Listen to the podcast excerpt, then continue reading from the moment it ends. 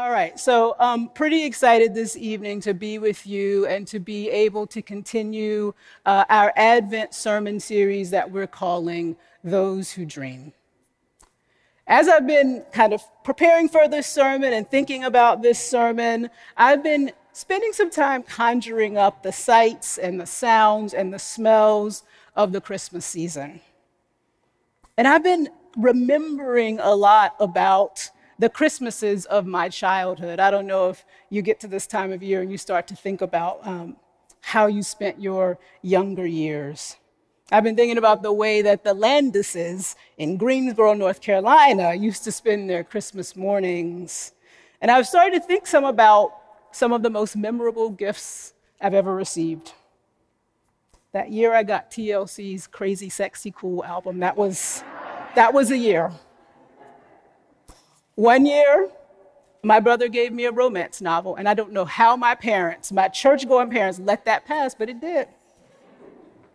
And then I'll never forget the time somebody gave me a perfectly wrapped Gillette razor as a preteen. And it was this not so subtle uh, hint that I was being initiated into the ways of proper femininity. And clearly that didn't take. So, you know, you know. But I've also been realizing that Christmas Eve and Christmas Day and the day after Christmas had these particular rhythms in my family. They were defined by kind of these three things. On Christmas Eve and Christmas night, we would cook into the wee hours of the morning. On the day after Christmas, we would travel to uh, the country to have dinner with my extended family. And then, third, we would do all of those things uh, with a kind of soundtrack that was played extremely loud of Christmas music. See, my father only really listens to music on three days, and he listens very loudly, and he listens nonstop. And it's because of the diversity of that Christmas listening, his Christmas listening, that I've come to like have a real appreciation for Christmas music and kind of a wide um, you know, been exposed to a wide variety of Christmas music. And having listened to a lot of it, I'm pretty clear on what some of my favorite songs are, and particularly on what my absolute favorite song is. At the top of my list is Happy Christmas by John Lennon and Yoko Ono. It's also known as War is Over. In the absolute best years of growing up, right before the clock would strike midnight. We'd all be in the kitchen making my parents' favorite coconut cake and favorite potato salad. And right at midnight, Happy Christmas would come on the radio, and I would like grab my mother and we would twirl around. And I love that song because it's filled with joy. But it also is filled with this kind of appropriate introspection for the season in which we're all, we're all too often dulled by distraction. So this is Christmas. And what have you done? That's the question the song asks over and over again, asking us to ponder less the gifts that we are going to give and to receive, and more the gifts that we are to become. And partway through the first section of the song, you start to hear these childlike voices in the background singing in a way that almost feels like this haunting chant of possibility. War is over if you want it. War is over now. That song never fails to draw my attention to the famous hope in Isaiah 2 that when Messiah comes, he will judge with justice. And in response, the people will fashion from their swords and spears, plowshares and pruning hooks, instruments for cultivation of food rather than for fighting. And nor will they train for war anymore. In a lot of ways, for me, it feels like it's not a surprise that the people who wrote uh, Happy Christmas also wrote Yoko Ono and John Lennon also wrote Imagine. To consider a world without war, a world in which the way has been prepared for the coming of God requires this profound restoration, and I would even say a profound resurrection of the imagination. It requires this kind of radical dreaming, or, or, or maybe it's better to say the, the freedom and the faith to dream God sized dreams, dreams that God dreams. And not many of us, including me, have that kind of freedom and have that kind of faith. Yet the stories about the coming of God in the birth of Jesus, they're filled with dreams. It seems that it is those who dream who are best prepared for the coming of God. And I'll confess one more thing. One more song that I really love. I really love Happy Christmas, but there's one more song that also really grabs me around this time of year, and it's it's a Christmas song called I Heard the Bells of Christmas Day. It's by CCM artist Casting Crowns. No judgment. Okay. It's derived from a poem that was written during the Civil War by Henry Wadsworth Longfellow, and here are a couple of the stanzas in that poem. I heard the bells on Christmas Day, their old familiar carols play. And wild and sweet the words repeat of peace on earth, goodwill to men. And thought how, as the day had come, the belfries of all Christendom had rolled along the unbroken song of peace on earth, goodwill to men till ringing, singing on its way, the world revolved from night to day. A voice, a chime, a chant sublime of peace on earth, goodwill to men.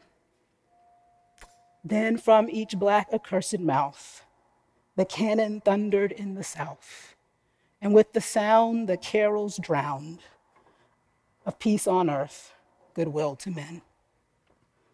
And in despair, I bowed my head there is no peace on earth, I said. For hate is strong and mocks the song of peace on earth, goodwill to men. That's an important poem to me because most of the time I live my life inside of the tension of that song. In the tension between hope for peace on earth and goodwill to men and the reality of constantly booming cannons of idolatry and inhumanity. And I suspect I'm not the only one. I live with this temptation to live despairingly with my head bowed instead of remaining alert, with closing down instead of remaining alert to the God who comes every single day, every single day. I only want to look at the facts on the ground instead of looking toward God's futuring fantasy. So, this Sunday of Advent, this Sunday when Christians of every imaginable background traditionally light the Advent candle for peace, this Sunday often feels strained. I don't think that in this country we know how to talk a lot about peace well. We use a lot of cheap stand ins for peace. We call silence peace. We consider order peace. We often think of the, the security state as God's shalom and the American dream as a kingdom of God. Most days, I'd rather talk about justice than peace. That's something that I have the vocabulary for. And I'll just say as an aside, I'm one of the people who, and I have not seen Wakanda Forever, so I know that this reference to Black Panther is risky. But I saw Wakanda, I saw Black Panther. When I saw it years ago, I cried for, through the whole last part of the movie because I was rooting for Killmonger. That movie, which is about the dilemmas that, that face African and African Americans and people of African descent in general. In that movie, Killmonger is the one that has a clear plan to help the oppressed people of the world, but it's a plan that's rooted in vengeance. It's a plan that offers catharsis. But then you get this other character, T'Challa, who actually chooses the way of peace, who chooses to give away the, the gifts of the Wakandans through education and transparency. And that reminded me of how hard it is for me to root for peace. It reminded me of the Jesus who scandalously opens up across boundaries and comes. It reminds me that justice always must serve love, and that's the only way to get to peace. So, as we move forward on this, sec- we are going to get to the scripture, y'all. So, as we move forward on this second Sunday of Advent that's dedicated to peace, I recognize the tension. So, I want to take us to a part of Mark that I think can enlighten us a little bit. So, we're going to go to Mark 1 1 through 8 and think a little bit about how this part of scripture might teach us about peace, might teach us about dreaming, and about preparing the way for the coming of God. Mark 1 1 through 8. Feel free to look that up if you have a Bible, or I think it's on the screen.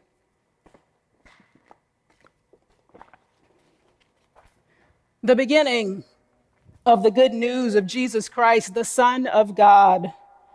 As it is written in the prophet Isaiah See, I am sending my messenger ahead of you who will prepare your way. The voice of one crying out in the wilderness, Prepare the way of the Lord, make his paths straight. John the baptizer appeared in the wilderness proclaiming a baptism of, of repentance for the forgiveness of sins. And people from the whole Judean countryside and all the people of Jerusalem were going out to him and were baptized by him in the river Jordan, confessing their sins. Now, John was, was clothed with camel's hair, with a leather belt around his waist, and he ate locusts and wild honey. He proclaimed, The one who is more powerful than I is coming after me. I am not worthy to stoop down and untie the thong of his sandals. I have baptized you with water, but he will baptize you with the Holy Spirit. So, what we have here in this text is it's a liberation text. It proclaims right from the outset a gospel that is outside of the gospel of Caesar.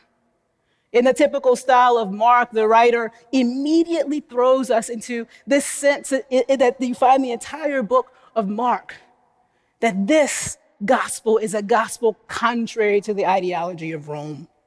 It proclaims a Jewish Messiah who will bring lasting peace over and against the Pax Romana, the peace that Rome proclaimed.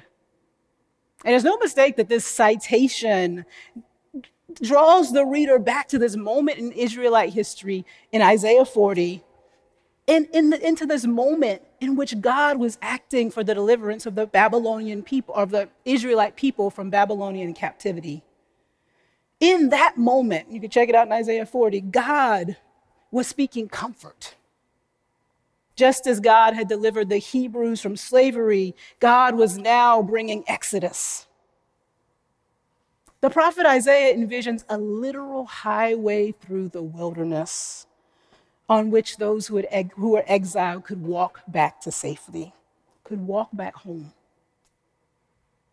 And it's no accident that Mark starts this book announcing the coming of Jesus the Messiah by showing us John in the wilderness by the River Jordan, which would have strongly reminded, reminded those first hearers of God's liberation. After all these those years, God had been perceived to be silent and there emerges this sense that God is speaking again. See, I am sending my messenger ahead of you. That message would have brought comfort, but it also would have brought this sense of coming judgment. Because the other part of this, this citation from Isaiah actually goes back to Malachi 3. I'm going to read that because I, I, think it's helpful when we think about uh, the season. See, I'm sending my messenger to prepare the way before me, and the Lord whom you seek will suddenly come to his temple. The messenger of the covenant in whom you delight, indeed, he is coming, says the Lord of hosts. But who can endure the day of his coming, and who can stand when he appears? For he is like a refiner's fire, and like fuller's soap. He will sit as a refiner and purifier of silver, and he will purify. Then I will draw near to you for judgment. To then, right square on this second Sunday of Advent, we have this piece of scripture that's a liberation scripture. It's about God's liberating presence. It's about comfort, but it's also about a judgment that should be good news because it's about setting the world right. It's about righteousness and justice, righteousness and peace kissing, as the psalmist says. And those of us who are called, all of us in this room, to clear the road for the kind of comfort and refining that comes from God are asked to hear. I want to say one more thing. I'm going to just say, name a couple of takeaways from the scripture. But before I do that, I want to ground, I guess it's easy to stand here and to give um, in this season to talk through like what does it mean to prepare the way and to and that to become just another thing for you to do. So i want to start by saying that in this piece of scripture it is super ambiguous who is doing what. Who the messenger is who the who the road is being cleared for. You can read it a, a, a number of different ways and one of the ways i read it is that the, the, the way is being prepared for us. And that means that we can root down in grace so I want to start, I, I want to say that before I say anything else. That what issues forth from this text is the sense that we can rest in God and what God does. There's this poem by T.S. Eliot called Ash Wednesday that has this line that I love that I think um, gets at this work of preparing the way. And it's teach us to care and not to care. And that line captures this paradox of being attached and letting go of living fully by grace and yet knowing that what you do matters, of both being deeply committed to rest and of saying with civil rights leader Ella Baker that we who believe in freedom cannot rest. The way has been prepared already for you by an incarnate God, by a God who has created us in their image. So I want to say that before I say anything else. But I will say that the main question that always comes up with this text is what does it mean to prepare the way? How do you do that? And I would say that there are as many answers to that question as there are people in this room. And yet, I think that there are a few things to point out here. So, first, those who dream of the advent of God prepare the way through their repentance. John comes into this wilderness into the space ripe for liberation, proclaiming a baptism of repentance. Advent is this time of joy, and it's also a time of preparation traditionally. It's a time of thinking about what we're growing from and what we're growing into. And I know that talking about repentance is super uncomfortable. It's really uncomfortable for us to talk about, especially in this room, because of the ways that word has been used against us.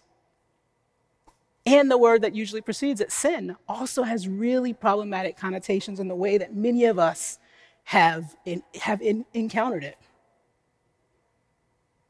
There's usually one biblical metaphor for sin that gets used over and over again, and it's the metaphor around purity and impurity. It turns on contamination logic, even though there's a ton of other ways to think about sin. You can think about sin in the Bible, and the Bible, think, biblical writers think about sin as falling down and getting back up, of stepping off the path and stepping back on. There are all kinds of ways to think about sin that are less about uh, taking on shame than that one metaphor most of us, or maybe many of us, have been taught. And in the same way, I think we need a broader range of vocabulary around what it means to repent. For example, in, in anti racist and justice oriented spaces, people talk about the work of dismantling systems of domination. And then to do so, then you can think about um, repentance as asking what needs to be dismantled inside of you. Uh, there's a writer, Sonya Marie Taylor, that I love, and she talks about this is one way I think you could frame repentance. And I'm just trying to show like a creative way here. She talks about the ladder of hierarchy that is at work in all of us. This ladder by, where, by which we compare ourselves to people as either greater or lesser. The ladder that puts white, cis, straight, able bodied people at the top and black, brown, disabled, trans bodies at the bottom. And here's what she says think about this through the lens of repentance. The most powerful way to destroy the ladder is to, is to destroy the ladder inside yourself. In destroying the ladder inside of ourselves, it's, it's about looking at where does the system live inside of me? Where does the system of comparison live inside of me? How am I judging myself, judging my own being based on this hierarchy? Because the thing that makes the ladder real is our attempt to continue to climb it. It's one way of thinking about repentance. I could name others that are about ego or thinking about the false self or working through idolatry and inhumanity. There are so many ways. But I think that this text invites us to consider the ways that we might repent and the rhythm of repentance appropriate for our lives. I think there's something richer to consider around the word repentance than most of us know. And then the other thing that I would say about this is that those who dream of a coming God are invited to prepare the way through their repentance, but that repentance will lead to humility. And I don't mean shame there, I mean humility. I'm talking about this self awareness that opens us up to a greater awareness of the world. I know that we often think of John as a brazen prophet, but I think that we don't think of John often enough as a dreamer as a person of imagination. John didn't live for the future, John lives from the future. He announced the future in his body by the clothes that he wore, which would have reminded people of Elijah and the dawning of the new world to come. He drew sustenance from outside the system of Rome by eating locusts and wild honey. And John's, John's dream is far different than the triumphalism that we often carry, that often masquerades as progress. He doesn't come with five easy steps to become more productive for the sake of the dream. He doesn't tell the people who gather at the river to take more control of your life while you wait for the dream. Instead, John speaks of the stronger one he speaks of the one who is equipped to confront the powers, the one who baptizes with the Holy Spirit, which is to say, the one who judges the wrong ways that power has been used and chooses to democratize it. Stronger one is coming, and John, in John's humility, is able to lean down into long term commitment. John, in John's humility, commits to something that he will never see. He becomes critical yeast before he becomes critical mass. And he carries this dream that he has to pass on to others. One of the questions I often think about in Advent is do we have any dreams that are so big that we know they won't be fulfilled? And how comfortable are we in cultivating humility and acceptance of that reality? All right, so I started this sermon with a confession that preaching about peace isn't easy for me. I want to be the kind of person who's like John, who imagines and lives from the future. But I find it hard to find the kind of freedom and courage that John had to dream these dreams. And even as I know that repentance and humility are key to preparing the way for the stronger one who comes in the form of a baby, there are times when despair, near despair, shapes my actions more than peace, and I think can shape our actions more than peace. Yet the reason I love that poem, The Christmas Bells, is not only because it rightly diagnoses the tension so many of us feel, but also because it speaks truth into that tension. Here's how that poem ends. And in despair, I bowed my head. There is no peace on earth, I said. For hate is strong and mocks the song of peace on earth, goodwill to men. Then pealed the bells more loud and deep God is not dead, nor doth he sleep.